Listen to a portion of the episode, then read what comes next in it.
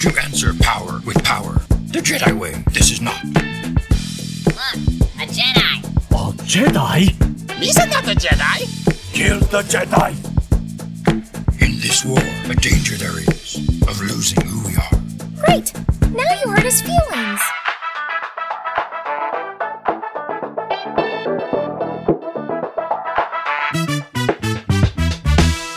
Welcome to the Star Wars Brothers podcast. I'm Cliff Boyd, and I'm here with John Boyd Hello there. and Drew Shepard. Greetings, Sky Guy. you know, I hate Ahsoka's nickname. Snips. I just, they're all so stupid. Just like, uh, it, it's, it's not like a reference to anything, you know, it's just like, what's the dumbest thing I can think of that I could say and call this person relative to who they are? Um, she's got, let's see, we've got, I wrote, actually wrote some of them down this time. She calls C three PO. she calls him Goldie. I'm like, oh, that's so creative. Uh, the, uh, the baby Jabba the Hutt, you remember she called him Stinky because he stinks. Like, come on. Uh, Rexter, because his name's Rex. Right. Sky Guy, Lizardo is what she calls the guy in the, the scavenger ship. You remember? Um, just, I, I just, I don't like him. But, you know, I, I guess I do that in my own life. I call my son just nicknames. I don't ever call him Luke. And Is she then- like 13? she's 14. 14. Oh, okay. Yeah, 14. Hmm. I guess it's important. okay, so this first arc that we watched, uh, the rescue of R2D2. I guess I should, just in case, it'd be weird, but I guess if we had a first time listener that just happens to start on the Clone Wars Week 3, maybe I should summarize what we're doing. We're watching through the Clone Wars cartoon together, and um, we are doing it in chronological order. Uh, that can be found on the StarWars.com website and then we are we're we're addressing it and, and discussing it arc by arc. So an arc consists of maybe two or three episodes at a time.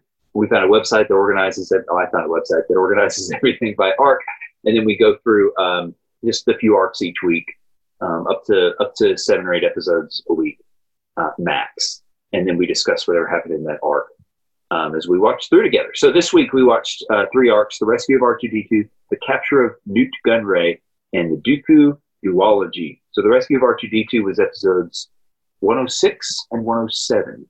The downfall of a droid and duel of the droids. So, uh, quick summary. We learned that General Grievous has been causing a lot of issues for the Jedi. Um, he's winning battle after battle against the Republic. Um, and then finally, Anakin stands his ground against him, even though he's outnumbered, but he outflanks him and is able to defeat him.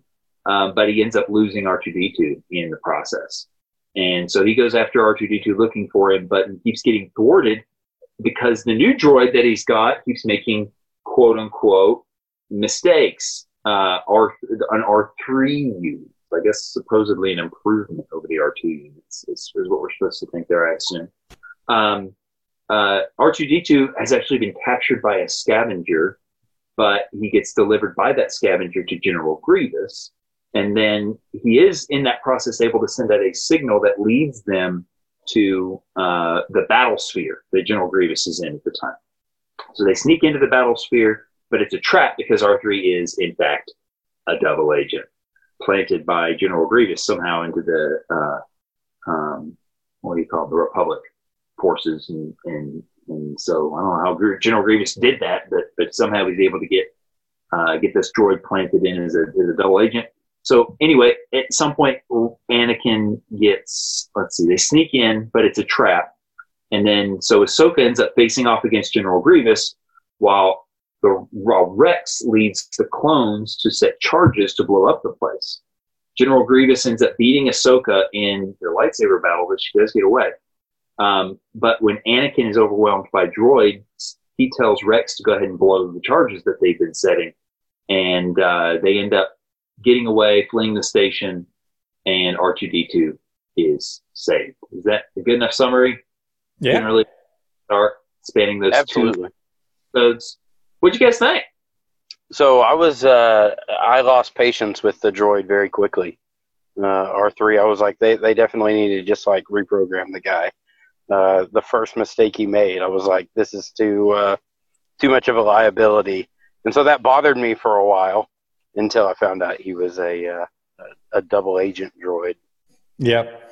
Yep. I was exact same thought process there, John. I was I was annoyed from the first mistake. I was like, well, R two D two wouldn't make this mistake, so let's just scrap it. Um, we've briefly touched on this before, but the interaction between Ahsoka and Anakin and how she is literally the perfect Padawan for Anakin. Both are so completely reckless, and especially in this first episode, um, downfall of a droid uh, right at the beginning, you know, when Obi Wan was on the hologram saying, "No, you shouldn't do this," and he's like, "Oh, it's okay, I'll do it anyway," you know. and Ahsoka's right there with him, agreeing. Um, it was just like, wow, this is this is the perfect Padawan for Anakin, you know. And maybe Obi Wan in the back of his mind is thinking. I hope she gives you the stress that you give me, and maybe you get a taste of your own medicine a little bit. Yeah, I liked in that part how he said, uh, you should listen to your Padawan. And he said, like you did, Master, because he's not his Padawan anymore. He was. So they have an interesting little reference to their relationship there. Uh, I did a little more research on uh, sort of rankings within the Jedi, uh, hierarchies and that sort of thing, and it does it does seem like Anakin is definitely under Obi Wan. Um, I actually found a found a website that went over it. I'm not going to pull it up right now, but I, I think you start out as a initiate, which is somebody who's a candidate to become a Padawan, and then you become a Padawan eventually, and then once you pass all your trials, as a, or I guess you go from initiate to youngling, maybe. I don't know. The younglings are, I guess, universal across races, so I'm not quite sure exactly how that works. But you become a Padawan, you become a, um, then you become an actual Jedi, but I think you come in as maybe just a Jedi Knight initially. And then once you become good enough as a Jedi Knight, I think there's some other stages in between, but eventually you get up to the rank of Master. And then certain Jedi Masters eventually become counselors and sit on the Jedi Council. And then there is, uh, I can't remember what it is, but there's one rank above counselor. It's like the head of all Jedi's. So um, that is Yoda right now. Yoda is that that top top notch Jedi, the head of the council. Um, of all the Jedi. So there's some hierarchy. So I guess I guess uh, I kept wondering if if there was an indication that maybe there was some more equality among Jedi's in this episode. But eventually, uh, I looked it up and, and figured out that there is that hierarchy there. What you guys think of Ganact? He was the scavenger. He got what was coming to him.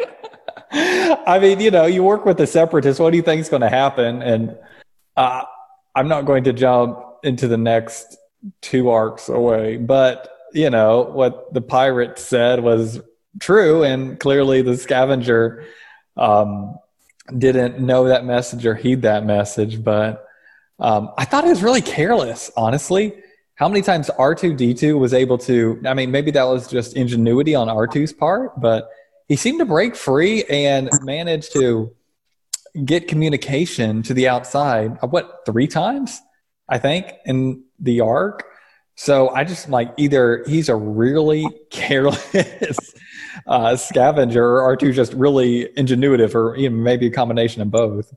Yeah, I was kind of thinking the same thing. I, you know, in my mind, it was, well, R2's, R2's special, right? Uh, he, he makes decisions that other droids wouldn't make. Uh, he's got a he's got a different personality, and that's kind of that's kind of the way I justified it in my head. How he kept making these mistakes. Is that a normal droid? You put the restraining boot on him and they just sit there. Uh, but not R2. He's never had his memory wiped. Uh, he's been through a lot of different battles. He he kind of has learned how to uh, how to function in this uh, more chaotic uh, environment than your your average droid would. That at least that's how I justified it in in my mind with with how he gets out of this situation and others that uh, you see in the movies. Sure. Uh, and doesn't was kind of a interesting. I didn't think about it till just now, but think about the restraining bolt, and that's there's a reference to restraining bolts made in episode four. And in episode four, R two D two runs off. Right, he gets his removed somehow, doesn't he? And runs away. I'm not sure exactly how that. Yeah, when uh, when Luke is pulling it off, when the message comes off across Leia, um, and then once he's got that off, that's when he runs away. Oh, okay. So I guess he just forgot to put it back on or something like that. Okay. uh, Ganak. I want to go back to him because um, I just happened across this uh, very minor character, but he was voiced by. You guys know who Ron Perlman is? The voice was very familiar. I, I knew I had heard it somewhere else. Ron Perlman um, was the voice, and you know, pretty famous actor there. So I thought that was. What else? What else does, is Ron Perlman in? Uh, let me look it up. Because I knew the voice. I, I was trying to place it with another cartoon um, because I knew I had heard that before. Yeah, it didn't seem. He's the guy. He kind of looks like Thanos, you know, but he's not. Like a lot of people think Thanos is played by Ron Perlman because he's got that big, that like big chin, that kind of big face. Hellboy. He did Hellboy. Hellboy. did you look it up? Yeah. Was Hellboy? That's right. And some other stuff. He's he's in a lot of things. You would recognize him here. He was in Tangled, but I'm not Yeah. sure what he played in Tangled. Yeah, I don't know, Hmm. but pretty famous guy.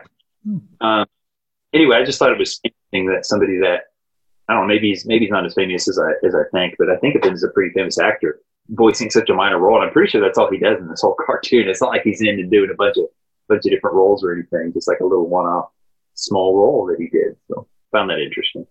Um, oh, I noticed General Grievous was coughing in these episodes. Mm-hmm. Yep. Wrong about my theory. Yeah, I noticed that too. I was a little bit disappointed because I was hoping we'd figure out why he coughs, but It wasn't. It wasn't real extreme as it is in the movies yet. It was just uh, like a almost a clearing his throat a couple times. just, he's just a coffin, coffin droid person who who apparently hates being called a droid, but actually called himself a droid in this episode. Did y'all notice that? It bothered me. I was like, no, I remember him getting pretty upset about being called a droid before. And he says at one point, he says, "We're all droids here." I was just like, "That's not." Somebody missed that. I did notice that um, he killed, he destroyed another droid in this episode, uh, the first one, um, which reminded me of what two or three episodes ago when Dooku's like, "Careful, Grievous, those droids are expensive," and I'm just like. He probably destroys more droids out of his own frustration than the Jedi do. Yeah, that actually kind of comes back around. I thought of that very line in one of the later arcs that we're going to talk about, um, and I'll bring it back up when we get there. Anything else on this one that y'all that stood out? I like the lightsaber battle. That's Yeah. about all I had to say. Some of the stuff was a little unbelievable to me in this one, but um, but you know, kind of in a mode where I'm just, just accepting it and going with it regardless. Yep, the high it wire was- battle. Oh, go ahead. It, it was my least favorite arc of our our week this week for sure. I'll agree to that. I probably so. I haven't really thought about ranking the three, but um, wasn't wasn't super exciting. the high wire battle between R2 and R3 at the very end was I mean it was funny. It was I I got a, you know, laugh out of it when you know he lights the fire and it goes to R3 and puts him on fire and he brings out the buzz saw to cut the cable connecting them. So it was fun to watch. Yeah, that's true. That that was that was neat. seeing the droids use their stuff. Oil spray. It's kind of ridiculous. Yeah. All the acted. I guess that's just supposed to be an oil supply that they have for themselves that they can also eject. So anyway, silliness, but you know that's part of it. We get a lot of silliness in Yeah. the next one because uh, in Oh. this a lot of uh, the story centers very heavily around Jar Jar Binks. Um, we have Padme and Jar Jar taking C-3PO to uh, a planet called Rhodia, and they're going on a diplomatic mission, but it ends up being a trap. And uh, her old friend there actually hands her over to Nute Gunray of the Trade Federation. Uh, so she gets captured and locked away, but then they mistake Jar Jar for a Jedi because he puts on this cloak as like a disguise, and he accidentally uh, uh, ends up getting mistaked as a Jedi, um, and ends up uh, going underwater. At one point, he gets knocked in the water to kind of escape and hide when they start shooting at him. Um, he meets a big fish creature down there who actually swallows him in his mouth and saves him from an explosion. Um, becomes friends with him, kind of off off camera or whatever, because he comes back with that creature to save the day uh, at the end. And uh, they, I, I really like the comic because they said that the Jedi summoned a monster. And I thought, okay, that's that's that's cute, that's clever. So anyway, Rhodia ends up flipping, and instead of handing Padme over to the Trade Federation, uh, they side with the Republic, and Padme kind of just lets them sweep the their intended betrayal under the rug very graciously. Let's see. Then Ventress, um, Gunray gets captured at the end of that. So instead of capturing Padme, um, they end up capturing Gunray once Rhodia flips. And so Ventress goes in stealthily and faces, this is uh, on a different ship altogether. Um, she ends up facing Anakin, or no, not Anakin, excuse me, Ahsoka and Luminara. Luminara was the, the woman Jedi. I liked her a lot. So she ends up freeing Gunray and then uh, escaping. And so then they follow Gunray's beacon at the end of this arc in the third episode of this arc. They end up following Gunray's beacon. Um, Kit Fisto was the Jedi's name who, who finds this beacon and follows it. And he ends up meeting his Padawan there, coincidentally, I suppose, uh, and ends up being his former Padawan, right? His former apprentice um, ends up being there already. And they end up at General Grievous's fortress. So we get to see inside General Grievous's fortress. General Grievous ends up slaughtering all the clones that they bring with him. Uh, he ends up killing the Padawan, and then Fisto has to run for his life from there. But all that was actually a test that Dooku was putting General Grievous through, uh, just to see if he was up to snuff for being able to lead the droid army. So at least that's how that's how he uh, he portrayed it. And at first, that kind of made me mad. I don't know how y'all felt about that. I'd like to know. Um, because I was like, not mad, but you know, they're bad, they're bad guys. But I was like, what are you doing? You're you're ruining his whole facility. He's got this awesome place set up with all these replacement parts to put on. Why why would you do that? Why would you go and send Jedi there and reveal the locations? And now he's lost his whole fortress, right? Because he can't keep it there anymore, and um, and and risk losing, you know, losing that general. Uh, I didn't really get Dooku there, but um, I think it's just a power play. Uh, General Grievous had been very careless with the droids, killing them, kind of like we were you were talking about earlier, Drew. Uh, not killing them because they're, just droids, but uh, but destroying them and costing them a lot of money. So as as expensive as it was for uh, expensive and inconvenient as it was for General Grievous to do this, General Grievous has lost a lot of ships at this point. He's been pretty careless. So this is like, all right, now you're going to pay for it. You know, not something they would do, on the Republic side, on the Jedi side, but definitely a Sith move. What do you guys think about that? Yeah, Grievous has definitely lost at least, um, you know, just with where we are now um, chronologically, he's lost at least three battles. And so there's definitely a rift growing between him and Dooku. And when I was watching that, the thought that I had in my mind is is Dooku testing Grievous to see whether he wants Ventress to become his new general second, whatever you want to call it, because we've seen Ventress battle, we've seen Grievous battle, um, and in the last what, what was it called? Not Lair, before Lair of Grievous, it was Cloak of Darkness. So Ventress won. You know, she got her, she won her mission, um, completed the mission in Cloak of Darkness, and so it was just a thought in my mind of well, maybe he's just really possibly thinking of replacing uh, Dooku, not Dooku, um, Dooku's planning to replace Grievous with Ventress, depending on how this test goes, because he made the comment of, um, you know, when Grievous sends in his report, he says something to the effect of, you know, of course you should be able to best a young Jedi and some clones, um, but a Jedi Master something to be uh, accomplished. And he's like, well, that one escaped. So, um, so it was definitely clearly a test, but that's just a thought that I had about whether you know Ventress was maybe the really to see if Ventress was going to be the second after Dooku. Okay, and we actually the yeah the, the one right before that with with um with Ventress, so a lot of attention to her on the episode right before that one as well. Interesting to see. I didn't even think about that, but kind of how you focused on the two main underlings of Dooku in these two back-to-back episodes, all within the same within the same thread line. John, what did you think about Jar Jar in that first episode?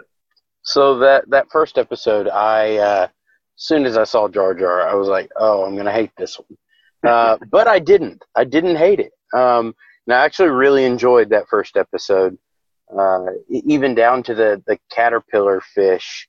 Yeah, uh, that was in the water. Um, I just liked the whole uh, uh, the whole way everybody freaked out over the thought of a Jedi um, that that it kind of made them lose their edge. Uh, and I just thought it was clever. The uh, like what you already brought up that they summon the monster, um, and then even down to the, the the last few seconds of that episode, the, uh, the I don't know what it is, the little caterpillar fish, um, in the back kind of roars out a roar like like Chewie would, and uh, and and I liked the whole thing. I, I really did, and uh, and the whole time I was thinking I'm going to hate this. Uh, it's going to take a turn that I really don't like. But the the things that Jar Jar did, I felt were believable. Um, the, uh, the the mistakes he made that led to victories um, were were very Jar Jar, and and I was okay with it. I really was. Uh, not the dancing on the table with kicking plates from last week, um, but the really the uh, even down to crushing the ship. And, and if that hadn't happened, he probably wouldn't have found the cloak.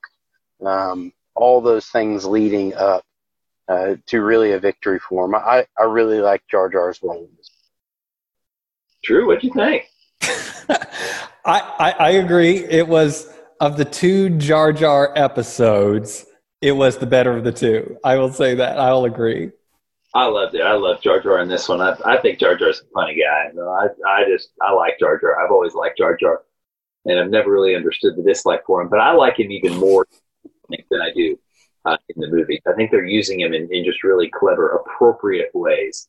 And you know, something we've talked about. One thing I really don't like about Jar Jar is him becoming a senator. But he's a senator in this one, and you're seeing him be a goofball senator. It's not like, oh, he's a senator, he's in a serious role it's like he's a senator, and every time anybody we talked about this a little last week, but every every time anybody mentions him, it's like, okay, it's Jar Jar. I guess we'll deal with this. Um, and uh, and and I just like that they are putting up with him as a senator rather than respecting him as a senator. I think they respect him as a as a sentient creature, um, and they have to deal with him as a senator. That's I really like that. So let me ask y'all this: um, Cloak of Darkness episode. Why is Ahsoka with Luminara? Was that ever explained?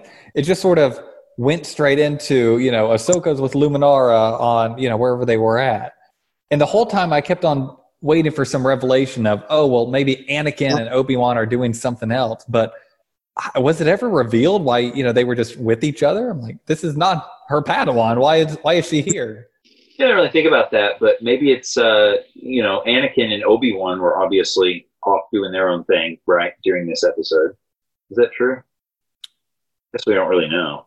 I don't think we know. Um, yeah, we don't really have any indication of, of what's going on with Anakin during this. I don't think, but I kind of just assume that that they're busy with other things. But you can't just leave a Padawan to their own devices. They need to be under some Jedi. So it's like maybe maybe she was sort of being looked after by Luminara. I don't want to say babysat because I don't really think she's babysitting her, but um, but just kind of being being looked after uh, by Luminara for a period of time.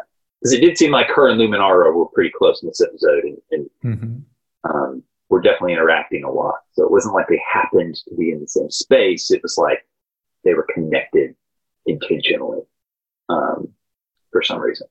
That was that's my only thought on it, I guess. Did y'all think Ventress uh, the role that Ventress played in this strengthened her as a character? Yeah, I think so. I mean, uh, she's definitely uh, a I don't know what we're calling her uh, a villain because I don't think she's Sith like we discussed before. Um, but she's definitely one to be uh, uh, to be feared and to be. I mean, she can she can hold her own against multiple Jedi. We've seen that before, and uh, and then right there at the uh, end, correct me if I'm wrong, she's the one that uh, cat uh, stuck her lightsaber through the traitor. Is that right? Yeah. Yeah. Mm-hmm.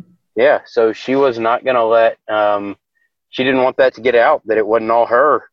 Um, and so killing that guy right there. I mean, definitely uh, uh, a cutthroat type of villain or chest stabbing villain. I don't know. The Senate Commando. That's what he what they called him. The Senate Commando. Uh, I did not like that guy. Didn't really like the Senate Commandos in general. It's like, who are these guys? What are they doing here? What's yeah. And then she killed him at the end. I was like, good. Right. See that guy anymore. Like not just because he turned, just because I didn't think he was a very likable uh, character. So. You know, going back to Ventress. Uh, Ahsoka mentioned something when um, Luminar was saying she was going to go battle Ventress. She said, "You know, don't do that. Ventress is too powerful and for any one Jedi to face alone." And that got me thinking. But why? Why is that? I mean, aren't Jedi and the Sith are you know they're trained a very similar way? I mean, not uh, well. They have similar powers. Let me say it like that. So why is it to Ahsoka so clearly obvious that she's way too much for any just one Jedi to handle? What like what? I couldn't understand that comment. Why she would think that way. You know what? That is interesting, but in almost every other instance I can think of, uh, Sith are almost too much for one Jedi to handle. Um, you think Darth Maul, you think of Dooku, uh, and, and, Grievous. I mean, in all those instances, it's almost like the Sith are more powerful, or uh, it's almost like they, they cheat, right? They have powers that, that Jedi's aren't allowed to use, maybe. Um, but uh, that's a really good point. Uh, thinking about that with uh, the other Siths. I mean, uh, Vader faced um, Luke, but uh, other than that, I can't think of a whole lot of other times where where we have a whole lot of successful Jedi's against Siths. Was Luke ever really that successful against Vader? I wouldn't. I mean, pretty much. Only gave her one. Got away. That was the best he could do. Right. Words of Darth Vader.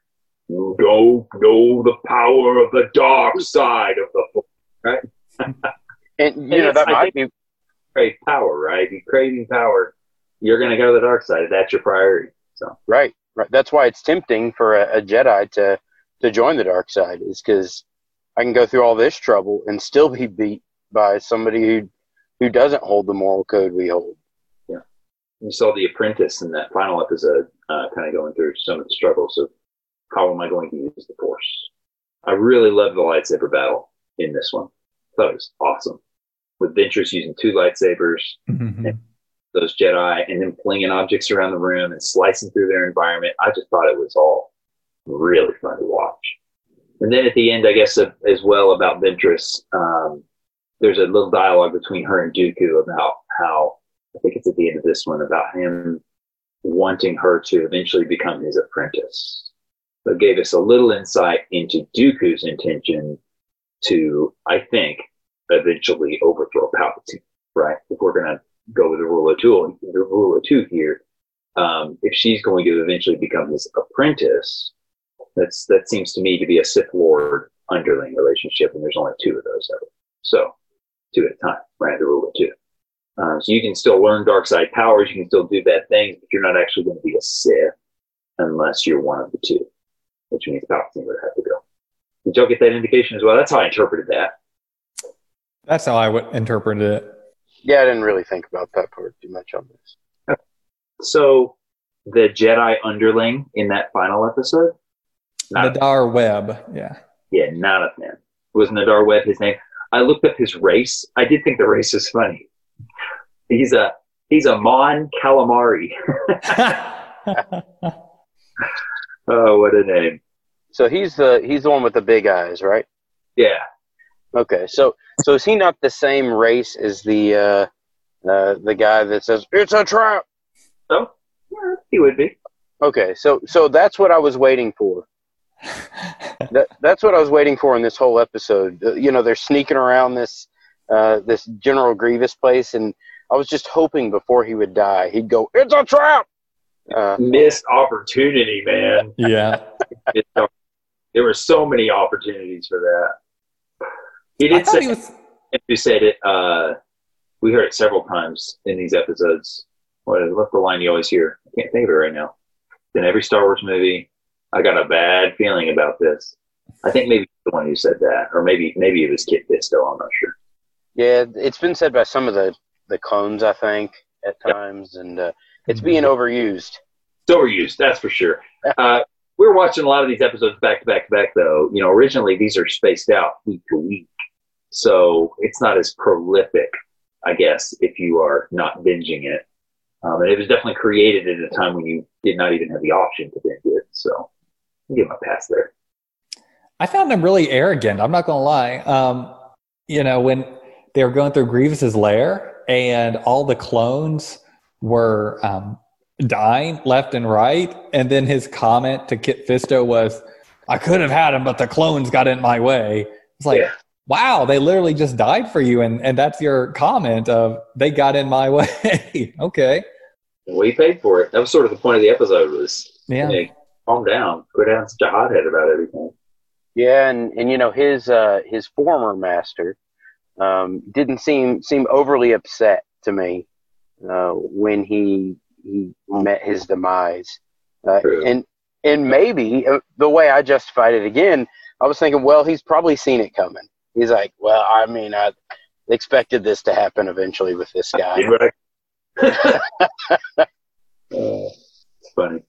I didn't think about that, but you know, you think about like Obi Wan and Anakin, how close they are, and then these two guys are like, all right. they never really clicked, I guess. Mhm. We learned a lot about Grievous in this episode. Was there anything interesting that stood out to y'all there? I found the statues interesting as they were exploring the different rooms. I and this is how I interpret it. With the first room they went in, you saw this warrior, and I was like, you don't really know who it was. But then when they went in the second room, it was still that warrior, but with mechanical arms now coming out. And I'm like, okay, so I rewound it and I looked at the first room. I'm like, so this is what I, I guess Grievous actually looked like before he went droid fusion Grievous. And so, I mean, I found that part really interesting, uh, just to see what what he did look like and where he is now.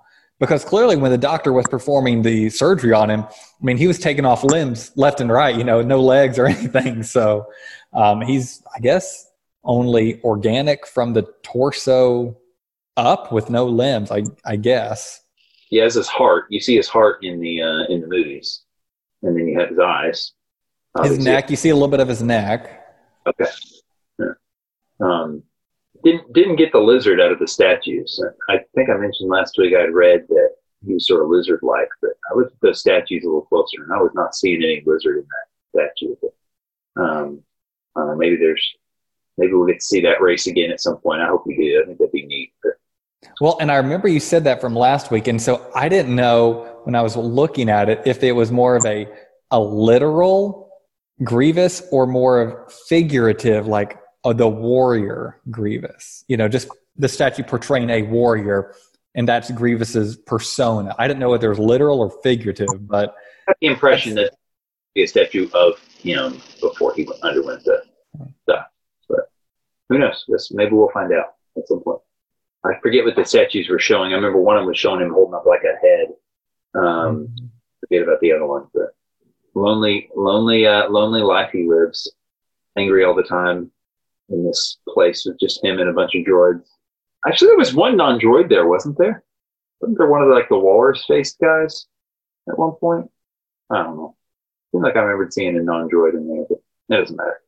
Um, one thing I liked that Yoda said before we leave Grievous, actually, I thought it was cool when they cut off his legs, watching him crawl around with his arms. Mhm. Well, the way he moved in this episode was really creepy. I thought. I thought they did a good job of establishing him as just a, just a. There's something wrong there. You know, you just you're you're a little bit uncomfortable when you see the way he moves. Like whoa, um, almost horror movie like, like you mentioned before, Drew. Some of the other stuff that we've seen. Just, I, I did think Grievous was pretty horrifying in this episode.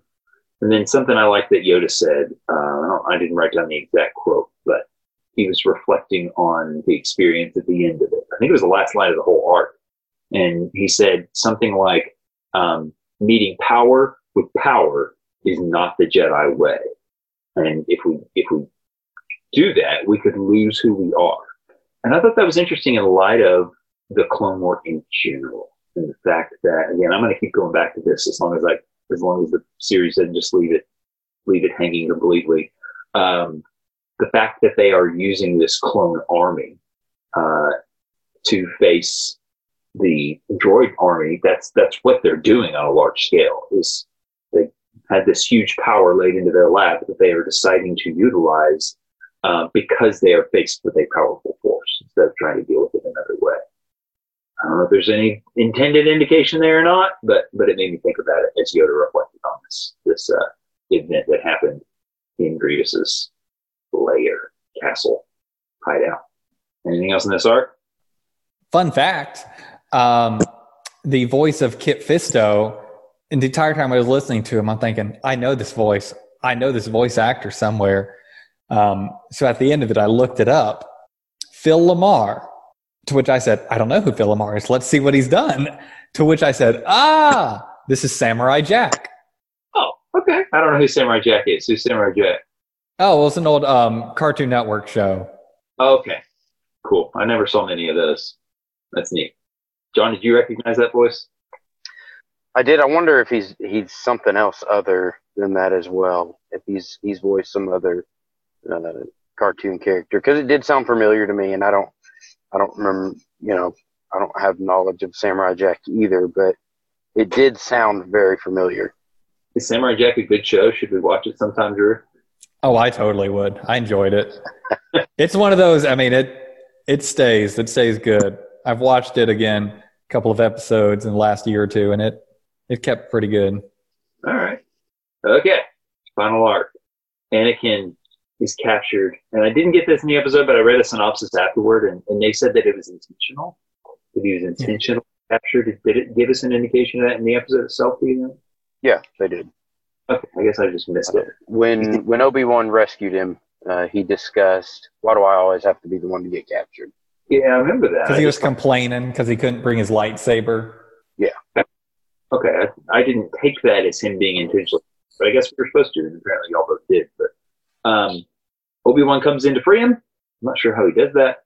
I mean, you see how he does it, but it's it's kind of like if it's that easy to free a prisoner, then why aren't you going in and freeing prisoners more? You know, just then don't really buy that, but whatever. Um, he goes in and frees him, um, and then they go after Dooku together. That was the sort of the whole point of them getting captured is to get them in to, to go in and try to capture Dooku together. So they go on, go go into the room where Dooku is, and he's not expecting it. Drops out through the floor and ends up getting into the spaceship and uh, getting away. So they jump into a um, spaceship and chase after him, uh, but they both crash on a planet that um, ends up being filled with these gorilla-like monsters. Uh, they call them Gundarks, and Dooku ends up outsmarting the the two Jedi and traps them in a cave with the Gundarks. Um, Ahsoka shows up, ends up setting them free, but in the meantime, Dooku ends up being captured by pirates. And uh, leading those pirates, we actually get introduced to someone who I am sure, and I'll explain why in a minute, I'm sure is going to be significant in uh, Hondo Ohnaka, uh, the leader of these pirates. Um, so Ahsoka comes in, frees the Jedi from the cave, and then uh, let's see, what, what what was it that happened then? They basically go to investigate so the pirates are going to sell Dooku off uh, by accepting a bounty from the Republic, right? So the Republic then says, well, you know, hey, the, the two Jedi are close by. We'll send them in to go investigate and make sure they really do have Dooku. So they go and they look, um, and it is Dooku, but then the uh, the pirate Hondo and his gang end up capturing Anakin and Obi Wan as well. All right. So they end up teaming up with Dooku to try to escape because they don't want to be embarrassed about being caught. So tell me if I was putting this together right. You have Dooku captured. You've got the Republic willing to pay ransom to basically take Dooku out of the equation completely. And I don't know how their credit system works. It didn't seem like that unreasonable of a cost for it, considering who Dooku is and how powerful he is. Um, but somehow because Anakin and Obi Wan are embarrassed that they got captured as well, they're going to help Dooku escape with them and then try to deliver in themselves. I just thought, what are you guys doing? What's wrong with you? What is it? Is there a pride issue here, or was, was there something I missed? I I didn't necessarily interpret it as a pride issue. I more interpreted it as these are pirates; they're not to be trusted, so we don't know. And in fact, when I was watching it and that we were captured, what I actually thought was going to happen was they were going to try to sell Dooku to the Republic and then sell um, Obi Wan and Anakin to the Separatists. So I thought that's what they were, you know, because I said, you know, if the um, with Dooku, they said if the Separatists will pay us this much, how much more will the Republic pay? And so I'm thinking, okay, well, they, they might try to do the same exact thing with the Jedi. Then in that case, so there there was a comment about pride because I know I remember that being said when um, Obi Wan said something about something about you know not letting people find out what happened to them. But when I was watching it, I didn't necessarily interpret it as pride, more as we're wanting to get out and then you know do it the old Anakin Skywalker way, where we escape and then we still somehow manage to wrangle Dooku and keep him as our own prisoner. Yeah, I didn't think of it as pride uh, myself either. Just uh, almost just trying to be strategic about it. And how can how can we end up working this for our in, in our favor? Okay, well that makes a lot more sense. I just I remember hearing that pride comment and thinking, what, what why don't they just wait? Why don't they just sit there and wait for the Republic to show up and then they'll have Dooku? They missed an opportunity there. I still think it was a missed opportunity, but um, but I think I think Drew, your ex- explanation probably makes a lot more sense than the way I was thinking about it. There was, I mean, you mentioned it earlier. There was a really great comment at the very beginning of this arc, um, the Dooku captured episode, when uh, Obi Wan releases Anakin, and Anakin comments when he says, "How can I become a Jedi Master if I keep getting caught?" And Obi Wan just looks at him and says, "Well, at least you're a master at something, getting caught." I just found that hilarious. I, I don't know why. I mean, you know, I love- Anakin, he's trying. It seems like he's actually trying to become a Jedi Master, and Obi Wan's just like, well, you know, you're not, so deal with it. I love the dynamic between these two in this arc. I just the whole arc, uh, the Anakin Obi Wan dynamic, I thought was really really fun. yeah. When they're Yeah, flying the could- spaceships, that was good. Yeah, the uh, uh, the the dynamic felt more uh, mo- more true to the what we see in the prequels to me, um, and and that's that's part of why I like it. It just it felt it felt more genuine. So uh, uh, one thing that, that the the Gundarks were brought up, uh, and we saw the Gundark, and uh, and I knew the name Gundark from was from Star Wars. I just couldn't place it. Uh, so I looked. Uh, where else do we see Gundarks? And they're actually mentioned in The Empire Strikes Back. Uh, Okay. uh, when uh, I believe it's after Han Solo goes and rescues Luke, and he's being treated at the hospital. He tells him, "Hey kid, you look strong enough to pull the ears off a Gundark." Huh. So that's uh, I, again, I love those parts where they, yeah, where they where they work in the original trilogy into these other other things. Yeah. So, Didn't they have ears too that kind of stuck up on their heads pretty prominently? kind of like bats, I think. Yeah. I thought overall the design of them was a little bit uninspired. They were. I'm, I'm a big fan of the creatures, as, as y'all know, but these they were just okay. They're kind of. I, I do like now that I think about them as bats. I do think that's an interesting. They were in a cave. They had little bat ears, big bat ears. It was like a bat gorilla. I can see that, yeah. So let me ask y'all something. The pirates and even the clones on a few occasions referred to the money as, quote, spice. Is this Oh. the actual currency or is this Oh, just slang? Spice is in the Star Wars universe elsewhere, and he is asking them to pay him in drugs. Oh, okay. remember the scene where Obi Wan's in a bar, I think in episode two, and the guy's like, "Hey, you want some spice?" And obviously, he's trying to sell him illicit drugs, right? Uh, and so I think that was part of the moral quandary that the the Jedi were in. Uh, he said, "I want all of this payable in spice," and there was actually a comment later on even about it, where he said, "Man, w- when we sell this stuff on the black market, we're going to make so much more than than what it's actually worth in like you know normal money." So no, they were they were asking the Jedi to participate in the drug deal, and the Jedi were like, "All right, we'll do it for Dooku. We'll do it." Okay. I missed that. Cool. Yeah, and, and in one of the movies, spice freighters are mentioned, but I Hmm. didn't I didn't do my research. I, I can't remember which one. I just remember the term spice freighter. Isn't Han Solo a spice runner? Don't they call Han Solo a I mean, he's a smuggler. Uh, he may be a spice runner. That may be brought up like as well. spice is a term that's used somewhere as well. Uh, which should- would make sense uh, if he's if he's a smuggler and he's a spice runner.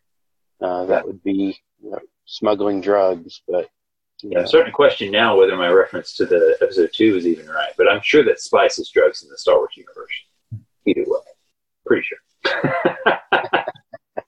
Ninety percent. Um, I loved in the compound where Hondo was. Oh, I want to I want to mention before I mention that. Well, I go and say that. Uh, they had cool music, cool music in that compound. It was like an Indian inspired um, with a beat. I was, I was digging it. Very culturally uh, invoke invoked sort of a cultural uniqueness, I guess, to me, and and I like that. I thought that was that was neat. Hondo. So the reason why Hondo is somebody who I'm sure is going to be a main character is because at Galaxy's Edge on the Millennium Falcon ride, John, sorry, spoiler alert, because you haven't been to Galaxy's Edge yet, but me and Drew have. I'm just going to tell you. Um, on on the uh, on the Millennium Falcon ride, you actually see an animatronic of Hondo on your way in, and um, that's all I'll say about it. But uh, it's it's really cool. It's great, really convincing, awesome looking animatronic, and it's Hondo. And so uh, so he's gonna he's gonna come back. We're gonna see him again, I am sure, and I have a feeling he's to be a pretty significant character. So with that said, John, did you like Hondo as a character? Do you, do you think he was interesting? And are you glad he's going to be a series, or potentially at least going to be a series staple? uh, from so so Hondo was the main pirate. Is that right? Yeah, he's the guy in charge. Yeah. I- So so I liked the whole pirate race, uh, and including Hondo. I I thought they were really cool. I liked the way they looked. I liked the uh, I liked the pirate feel about them. Um, and so yeah, I'm I'm excited to to have them back if if they're gonna come back for sure. Cool. Drew, did you like Hondo? Yeah, I thought it was pretty cool. I mean, pretty much same comments with John. I they acted like pirates, they talked like pirates, they swindled Dooku's lightsabers like pirates without even even knowing. So yeah, they I think they fit the part pretty well. The Falcon ride on the at Galaxy's Edge. It is. Oh, new recruits. Yeah. uh, cool. I don't know if they're. I don't. I don't guess their accent is Indian. I'm pretty ignorant when it comes to accents, but the music was definitely Indian. But he had some kind of an accent. I'm not sure if I could really place it or not. Do you either? Are either one of y'all good at accents and know what accent that is? No, I don't want to offend our one listener by trying. That's that's Uh, but yeah, we'll tread carefully around that one for now. so. All right. Speaking of, oh, go ahead. Sorry. Go ahead. Speaking of that, um, with uh, Hondo in uh, the Dooku captured 111, the last scene we basically see is them at a party where their drinks get drugged, but they switch them with Oh, yeah. the people beside them. The very next episode, like the first thing, they're jailed and they're like, "Oh, what happened? We were drugged. Oh, isn't it?" aw-" And like, wait, wait, but we just saw you the episode before. Switch your drink. So what? What what happened here? Notice that. I have a I have a question, and I, I meant to go back and replay it and see. Did they switch the cups, or did they just switch the contents? The cups, yeah. I They think they switched- switched the cups. Yeah. Because the guys were holding them, they were able to actually. Because I thought they just kind of it kind of went around it. I don't know. I need to watch The it again. cups did, yeah. Yeah, oh, I Oh, think it but was the cups. It actually replaced the cup itself. Okay, all right. Because I wondered if it was the contents, and again, I meant to go back and check it and didn't. I wondered if it was the contents, if it might have been just like residue. That residue was enough to knock them out. So, uh, but maybe I think whatever they were drinking uh, was enough to knock them out, anyways. Uh, even though it was because he said I only took a sip. yeah. I wouldn't. Uh, yeah, it, it bothered me as well. When, Yeah, when me too. I- it seemed like with with such with such attention that was given to it, it was like totally discounted when the next episode started. I actually thought at the end of that, like, oh, that's cool. I loved the way that that was shot to where they're talking and, and like casual. They switch the drinks very nonchalantly, and then the two guys collapse as kind of as camera zooms out from them, Mm-hmm. and they just had they played it so cool.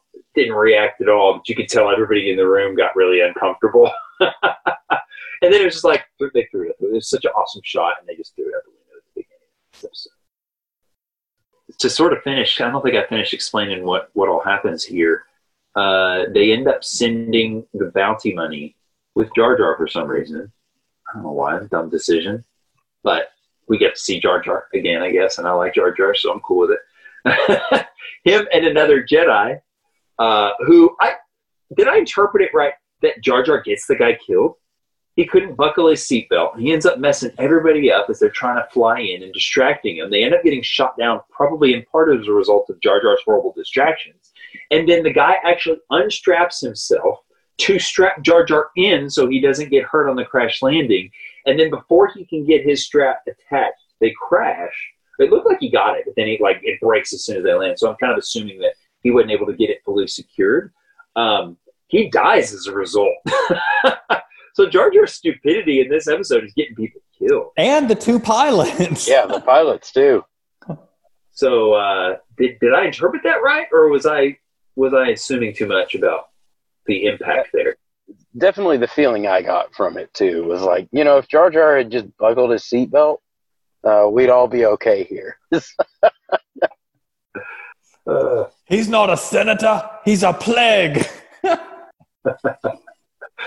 uh, I liked uh, the the comments where the clones were like, um, "So you're in charge?" Well, technically, the highest rank member here is Senator Binks. like, oh no. so I did like that sort of like, oh no, not Jar Jar again element.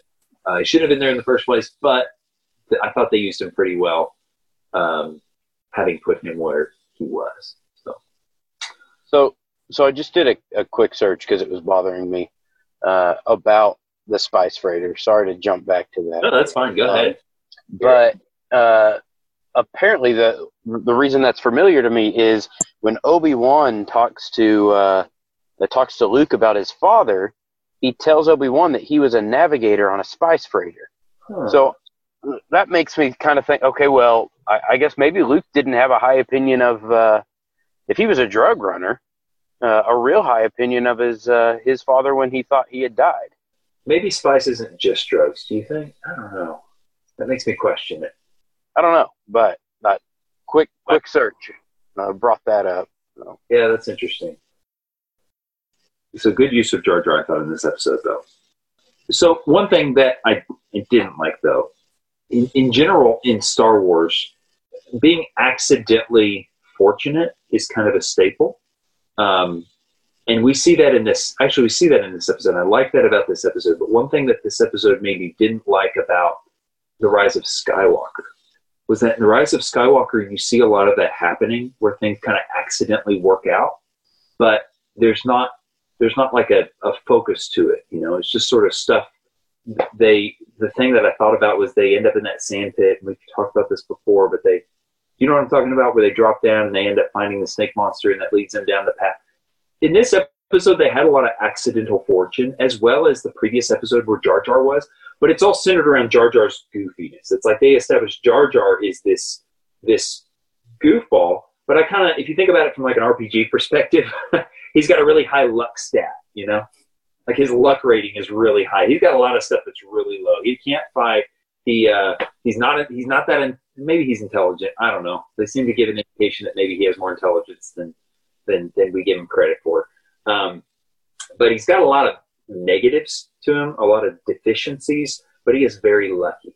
And, and so I kind of like them centering the, the lucky things that happen on Jar Jar. But when that just, stuff just happens randomly, like it seemed to in The Rise of Skywalker, a lot, it, it kind of cheapens it for me. So I liked the fact that they sort of accidentally ended up saving Anakin and Obi Wan at the end of this episode because Jar Jar gets gets uh, gets basically captured, right, and then ends up um, causing the tanks to crash into the power grid, knocking out the power, which allowed Dooku to escape, unfortunately, but also allowed the Jedi to escape. Um, so I kind of like the accidental fortune that happens um, when it's Jar Jar. I just don't think I like it when it happens without something to latch it onto. Do y'all see what I'm saying there? I, I do, but I'm also reminded of, in my experience, there's no such thing as luck. Okay. Uh, and so, kind of the whole everything's happening to for a reason here to fulfill these prophecies uh, that that the movies kind of sent around for a while, right? Hmm. Interesting. And that's coming from Obi Wan too. You would think as much as Obi Wan Oh, yeah. that he'd be a believer in luck. yeah, he's been right in the heart of all this lucky stuff you're talking about. I Uh, think he's. I think he's just John. I think he's just being a cynical old man. Drew, any thoughts on any of that? They do center a lot of luck around Jar Jar. I will say that more so, it seems, than any of the other characters. Because even in um, the other arc we just watched, I know I mentioned Padme last week as sort of the the Princess Peach damsel in distress, and again in the um, where where Jar Jar saves her in the, the previous arc, you know, she's captured, but at least she seems to. I guess her her action is always very intentional to me. You know, her distracting the droids, so they come in. Um, you know, she fakes being saved, and so they come in, and they, she blasts them, and she comes up with an escape plan. Whereas with Jar Jar, he never has a plan. it's it's literally just all luck. There there is no hey, we need a little bit of luck to go with this plan. It's just it's all luck. so I definitely see it with Jar Jar more than anyone else. I'll say in, in, in this group of episodes that we watched this last week, I ended up really uh, liking Jar Jar even more than I already do. Really, he's established even at his outset in episode one. It's luck that takes him through that, right? Um, lucky event after lucky event after lucky event. Um, he ends up uniting the Naboo people and the Gungans, and then saves the day in the war itself, totally by accident. So I feel like they're, they're being true to his character. I feel like they're uh, they're doing a good job of establishing him in a way that is maybe more likable. I don't know. Again, I already like him, so it's kind of hard for me to speak to that. But but uh, that maybe is more likable than he was at least in, in the prequels. I'm liking him more the the I like him more the less they treat him like a serious senator who is um, you know a, a pillar of the um, the franchise the franchise. That's that's I can think of maybe a better way to say it, but he he adds a lot of entertainment value to otherwise tense situations, and so I, I enjoy that. And the fact that in these they are showing him in a more comical way that that does make me appreciate him a lot more than when he is uh, in the movies being the serious senator in episode two and three.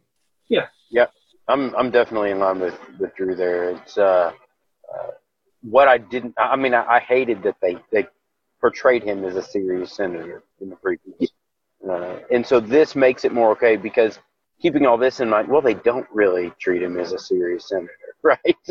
they they treat him with respect because of his position, but oh boy, he's in charge. You know, uh, is is makes those those parts of the movie more okay It also makes it unrealistic, though, right? That's not how politicians act. Politicians are horrible to each other. uh, I guess if they're on the same team, then they put up with a lot. I'm curious to see if Dooku and Hondo ever meet again after Obi Wan's comment at the very end. You know, talking about how the Sith don't have that kind of respect, hospitality. You know, we host- we have no hostility against you, but we are not the Sith, and he knows where you live now. So, FYI, heads up. And to your point earlier, you know, we know Hondo's at Galaxy's Edge, so there's a high probability he's going to be in the series moving forward. So I'm really curious to see how his role plays out, and especially if Dooku has any part with him in the future as well, or any interaction. Definitely earn the respect um, of Hondo at the end. Um, I think that's what we're to assume there. Hondo was like, okay, well, now you have the upper hand, so you're going to take advantage of me. And they were like, eh, we really don't have any reason to anymore, so we're just going to leave. Uh, we got other more important things to worry about than you. And he was he was very surprised by that that they would handle the situation that way. And then that's when, like you said, Drew, they warned they warned him. Don't expect Dooku to do the same. Mhm. was sort of the indication they gave. All right, I want to do this uh, just for fun. We'll try it this week. We might keep doing it. We'll see how it goes. Um, I want you to to give a, a one out of ten for each one of these three arcs. And we'll start with I know I'm asking you all to do this on the spur of the moment, but we'll start with the rescue of R2D2 arc. With one being I hated it, I wish it didn't exist. Five being a eh, take it or leave it. It's kind of a non, you know, non opinion of it, like a five or a six being that. And then a 10 being like a this this changed my total view of Star Wars and uh, makes me love the series even more. So. Question: Is this one out of ten for just the arcs we watched this week, or for yeah. all of them? Do the series, maybe we'll do the series as a whole at the very. end. okay, so for just this week. I mean, you're welcome to give an update on what you're thinking about the series so far as well, if you want to do that. But, oh no, uh, no, I meant I meant like a one out of ten comparing these three. Oh um, yeah. Just to these three, or to say. No, just in general. Just in, general. Okay. Overall, how do you feel about these arcs? Not relative to each other, although that'd be part of it, but just your overall impression of that arc. Did you like it or did you not like it? And how much did you like it or how much did you just dislike it? And then justify it. And you, you don't have to spend a lot of time on it, but uh, but we are going to start with the rescue of R2D2. John. So it's a take it or leave it. It's a five.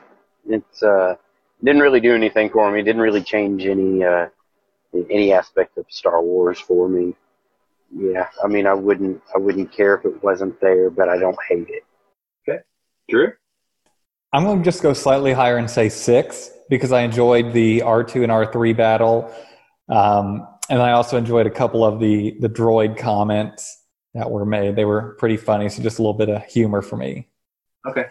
I'll give it a six as well, mainly because it's about as close to the middle as I can get, but I'm, I don't, I don't, I'm more like it than I dislike it, but it didn't, didn't really impact me very much at all either. I don't think, uh, I can't think of anything really that, um, that I, that I loved about it. So, so second arc, we have, uh, let's see, what was that called? The capture of Nute Gunray. So that includes the Jar Jar section it includes the Jar Jar pretending to be a Jedi section. It includes the um, the Ahsoka Ventress Luminara section, and it includes the Lair of Grievous section. So three pretty distinct episodes there, but that all are tied into the Nute Gunray plot.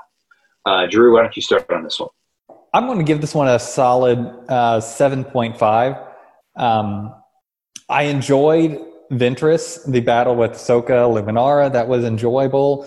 Um, I enjoyed the introduction of a little bit of the character development of Nute Gunray in the the first one, and then the Grievous Lair episode was really interesting to me on a lot of different levels.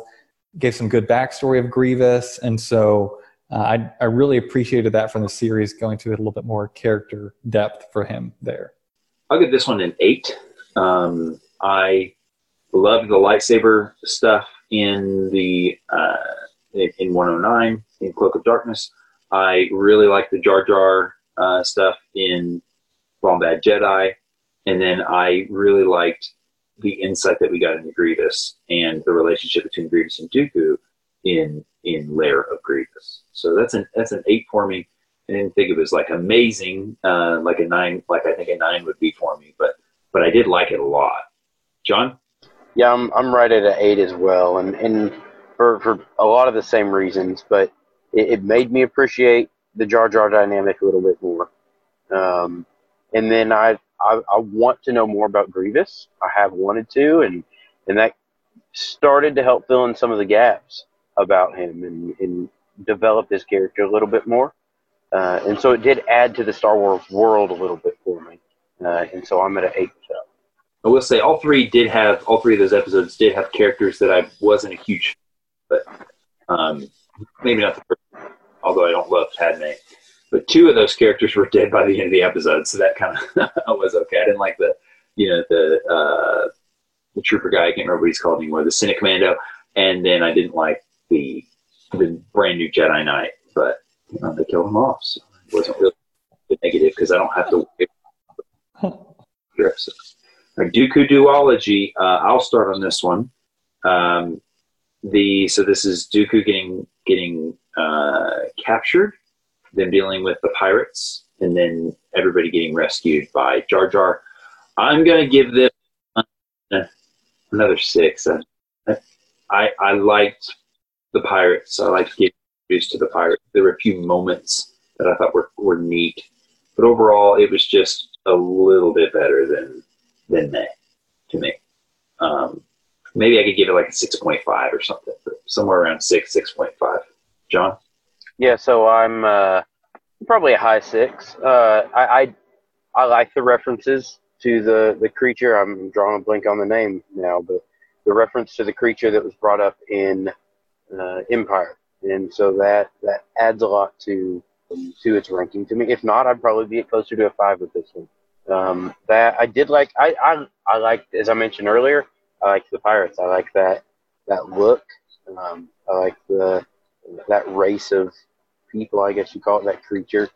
Um, I honestly, the, the the parts that kind of brought it down for me was what we talked about with the drinks, the drink swap, and then it was like, oh, they're back, uh, and then them being tied up with Dooku and Dooku not killing them. And I know he did say he didn't want to drag their bodies. Um, he could shoot fire from his hands, or not fire, lightning from his hands. So either them not taking advantage of that situation or him not, and them not fighting. Uh, it bothered me. I felt like they were, both sides were too civilized, seeing all the trouble that they go through between these characters. Sure. I agree with that. I might even lower it for me a little bit. I'm probably a solid six. That's a good point, John. That was a that was a little bit unconvincing dynamic. It was like, what? Are you, why are you guys so civil right now? on both sides? And why are you working together? I, I guess I mentioned that a little bit already with the not understanding why they weren't just going to wait for him to get captured. And Drew? I'm going to go just a little bit higher. I'm going to say a 7.5. And I want it to be even higher than that. But for your your point, John, that's that's so true. Um, they were too civilized. They, you know, and I guess a lot of it made sense. Um, you know, Dooku not wanting to drag the body around, but at the same time, he could just use, you know, lightning and be done with it. um, but their interaction to me, the, the Anakin Skywalker Obi Wan interaction was so fun. You know, that was a pretty rough landing, Anakin. Well, if you had shot that second ship, you know, it's just like the bantering back and forth. It was fun to me. Uh, them bantering back and forth with Dooku in the cell. Um, that, that was entertaining to me. The pirates were fun. I enjoyed getting to see them. Um, so I really enjoyed this the the duology there. It's the, the character interaction was fun for me. Next week we will watch three arcs into one episode, a one-off episode. I don't know if you can call it an arc if it's just one episode long. I guess you can. This week we will watch. I don't know how to say this name. Uh, Aayla Secura duology. Aayla Sakura duology, two episodes. That's 113 and 114, Jedi Crash and Defend- Defenders of Peace. There will be a one-off episode called Trespass, uh, 115. And then we'll watch 117 and 118, which uh, make up the Blue Shadow Virus duology. And you'll notice we're skipping 116. 116 we've already watched. Uh, but the Blue Virus duology um, first episode's called Blue Shadow Virus, and then Mystery of a Thousand Moons. I like that episode title. Uh, then we'll watch the Ryloth trilogy. 119 Storm over Ryloth, 120 Innocents of Ryloth, and 121 Liberty on Ryloth. Um, you can email us at Star Wars Brothers Podcast at gmail.com. You can find us on Facebook and Twitter. Uh, you can leave us a review on iTunes. Uh, and thanks for listening.